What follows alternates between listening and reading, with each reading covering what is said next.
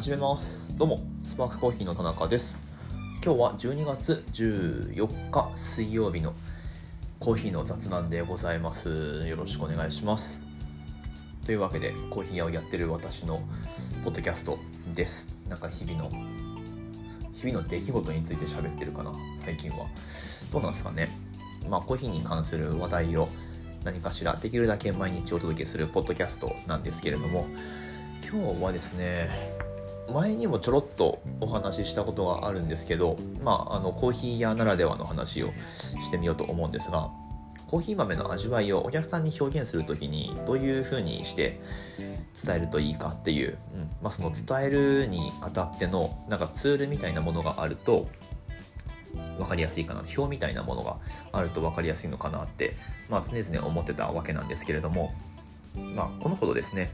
えー、味わいのマトリックスを作りましたよっていう、まあ、そういうお話をしてみようと思います。これ前にしたことあるっけ？なんかちらっとできた時にできましたって言ったかもしれないですね。で、まあ、作りたいですっていう話は、まあ、結構前にしててでねそれを覚えてくれてる人がなんかちらほらいるんですよね、うん、いやありがたいですね。なんか最近結構実は前札幌に行くあたりであの札幌のイベントに合わせて作ったみたいなところもあるんですけど、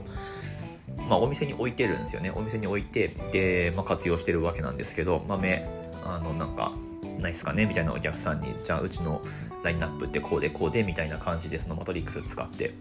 お話をしてるんですけどあちなみにそのマトリックスまあそのチャチャートって言ったりもするのかな？わかんないけど、えー、まあ、縦軸があって横軸があってみたいな、うん、でその4面に何て言うかこうゾーニングされてて、まあ、あるじゃないですかなんかよくそういう図が。であのちょっとイメージつかんっていう人は僕のツイッター見てみてください。昨日その画像を載っけてつぶやいておいたので、まあ、そのものズバリが出てくると思います。うちのコーヒー豆のラインナップがマトリックスになってえー、まあなんか写真に載ってるみたいなそんな感じの投稿があると思うんですけど。そうそう。まあまあ、そのツイッターにも書いたんですけどコーヒーの味わい表現って結局なんか目に見えないものをお客さんにあの伝えてで納得して買ってもらうみたいなすごいまあともすると難しいことをやってるわけなんですよね。うん、で味わいについてそうだそうだな、まあ、伝え方って別に正解はないんですけどなんかお客さんにとってその時こうまず買う時に納得できてで家に持って帰って入れてみてでまあそこでも納得できればまあ100点満点っていう感じだと思うんですけど、まあ、とりあえずなんかその場で納得してもらうための表示の仕方っていうのはまあ結構あると思っててまあね書けば書いただけ あの情報が多ければ多いほどもしかすると納得してもらえるのかもしれないしまあなのでなんかねフレーバーを3つ書いておくとかまあよくあるやつですけどでこの僕の放送を聞いてる人は、えー、またその話かよって思うかもしれないけど僕はあんまそれやらないっていうね、うん、あのー、まあそういうのもあるんですけどとかね。まあフレーバー？なんかラズベリー？なんだろう？ラズベリー？えー、ダークチョコ？キャラメルとか？あの分かんないけど。そういうのを3つ書いとくみたいな。オレンジ、えー、オレンジブロッサムとかね、オレンジブロッサムって分かんないですけどね。とかまあいろいろフローラルとか、えー、なんだろうなと、まあ、レモンとかライムとか、うん、まあいろいろこうフレーバーのそのものズバリなフレーバーを3つ書いておくみたいな。まあ僕個人的にはそれちょっと乱暴だなと思ってるんで、えー、あんまやらないんですけど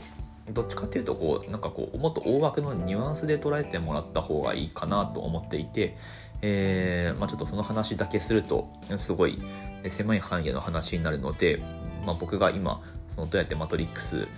えー、っていうのを捉えてるかっていう話に戻しますけど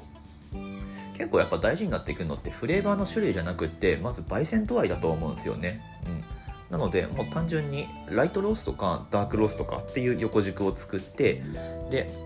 その順に配置してますでうちの焙煎まあその配置をするとマトリックス見てもらうと分かると思うんですけど、まあ、真ん中で分けた時に比較的左側ライトロースト寄りなものがやっぱり多いです。ただその中でも差はもちろんあるんで、まあ、だから左側のコーヒーが多いからといって、まあ、うち朝入りの店ですっていう気もないし、うん、なんかね、まあ、そもそも朝入りだともあんまり思ってないんで、えー、まあその辺の、まあ、いつも僕が言うことですけどその辺のその微妙な差を伝えるのが、まあ、やっぱり難しいんでそこを図にしてまあちょっと視覚的に疑似的にこう説明するみたいな。まあその時にすごい役に立つんですよね。で焙煎の浅い深いってまあそれもまた概念的な話ではあるんですけどただねあのもうそこは時間で捉えるようにしてます、まあ、つまりファーストクラックっていうその焙煎途中の最初のハゼが起こってから、まあ、何分何秒で上げるかみたいな。まあ、いわゆるその俗に言うディベロップメントタイムってやつですけど、まあ、1ハゼから焙煎終了までの時間ですね。でその秒数が長い順に配置してます単純に、うん。まあ、なので、えー、まあうちの深入りのブレンドでダークブレンドっていうのがあるんですけど、まあ、それなんかは一番こう右側ダークロースト寄りな方になってるんですけど、まあ、あくまでうちのお店の中ではっていう話でもっとそのなんか世間一般的な感覚に照らし合わせるとうちのチャートよりももっともっと右側のダークローストよりのコーヒーってそっちの方がマジョリティだと思うんですけどはい。まあそうなるんですがうちの中ではま深煎りってことになるしでまあ浅いものだとそうだなデベロップメントタイムが1分のものとか1分5秒のものとか1分15秒のものとか、まあ、結構いろいろあるんですよね。う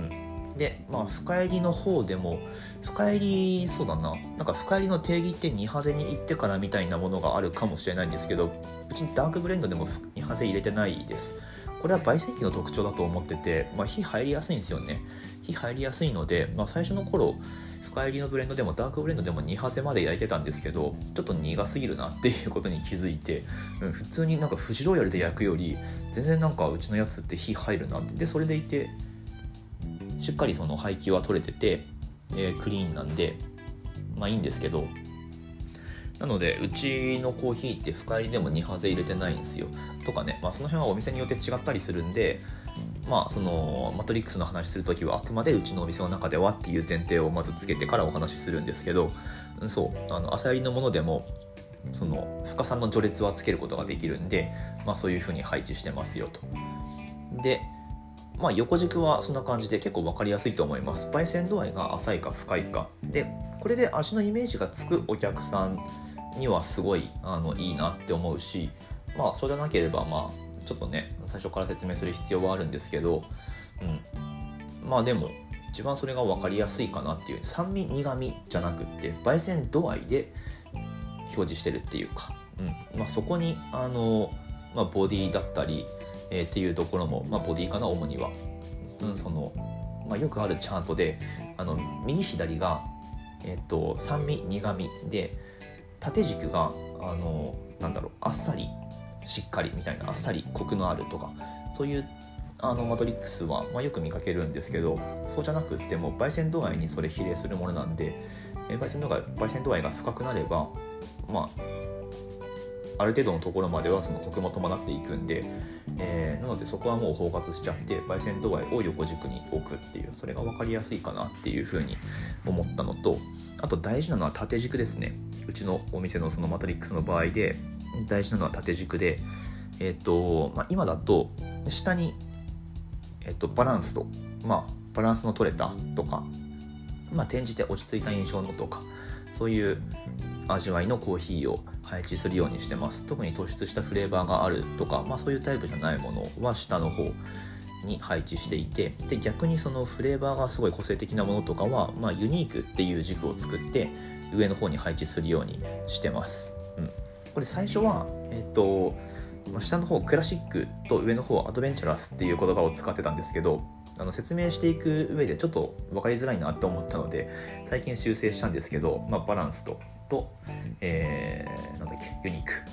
っていう軸で作ってます、まあ、これだとあのこの縦軸って焙煎度合いの影響を受けないんで、まあ、例えばね焙煎よくなんかスペシャルティーコーヒーっていうとその焙煎度合いは浅いとなんかユニークだみたいな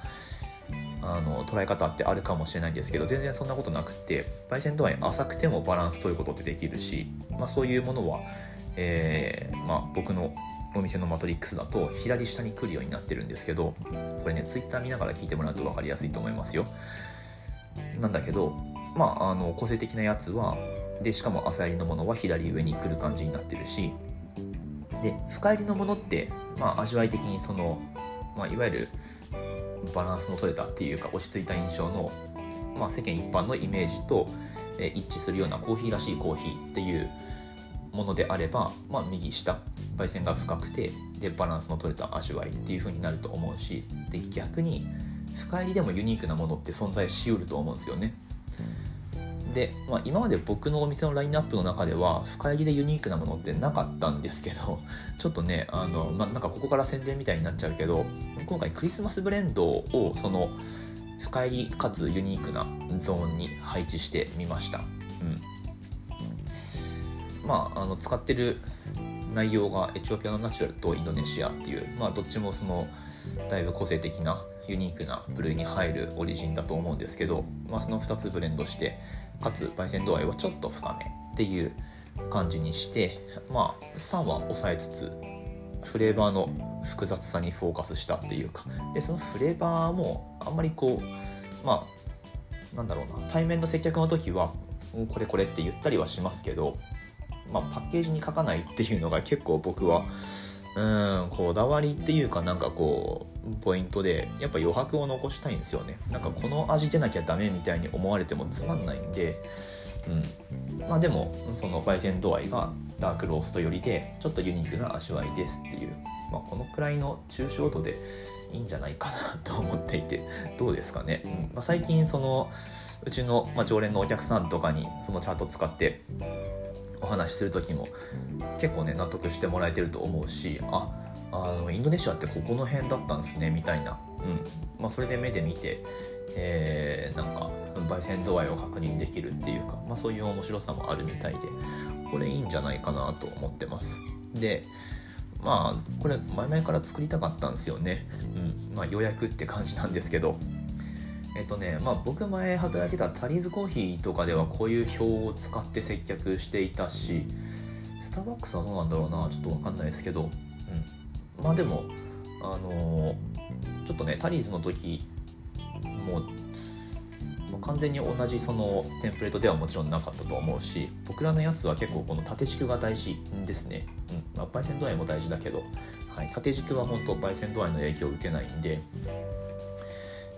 まあなんかこうニュアンスでそれこそ捉えてもらえるかなっていうふうに思ってて、えー、いいんじゃないかなと思ってます。はい。まあそんなわけでコーヒー豆の味わいをどういうふうにお客さんに伝えるかっていう、まあこれお店ごとで正解もちろん違うと思うし、いやいや、あの、星、あのツイッターにも書いたんですけど、星とかなんかこう豆のチャートで5段階評価にして、で、それぞれ3423みたいな感じで色付けしていくみたいな、まあ、そういう方があの伝わりやすいし、えー、お客さんの満足度も高いっていうのであれば、まあ、そういう風にした方がいいと思うし。で、まあ、僕個人の意見としては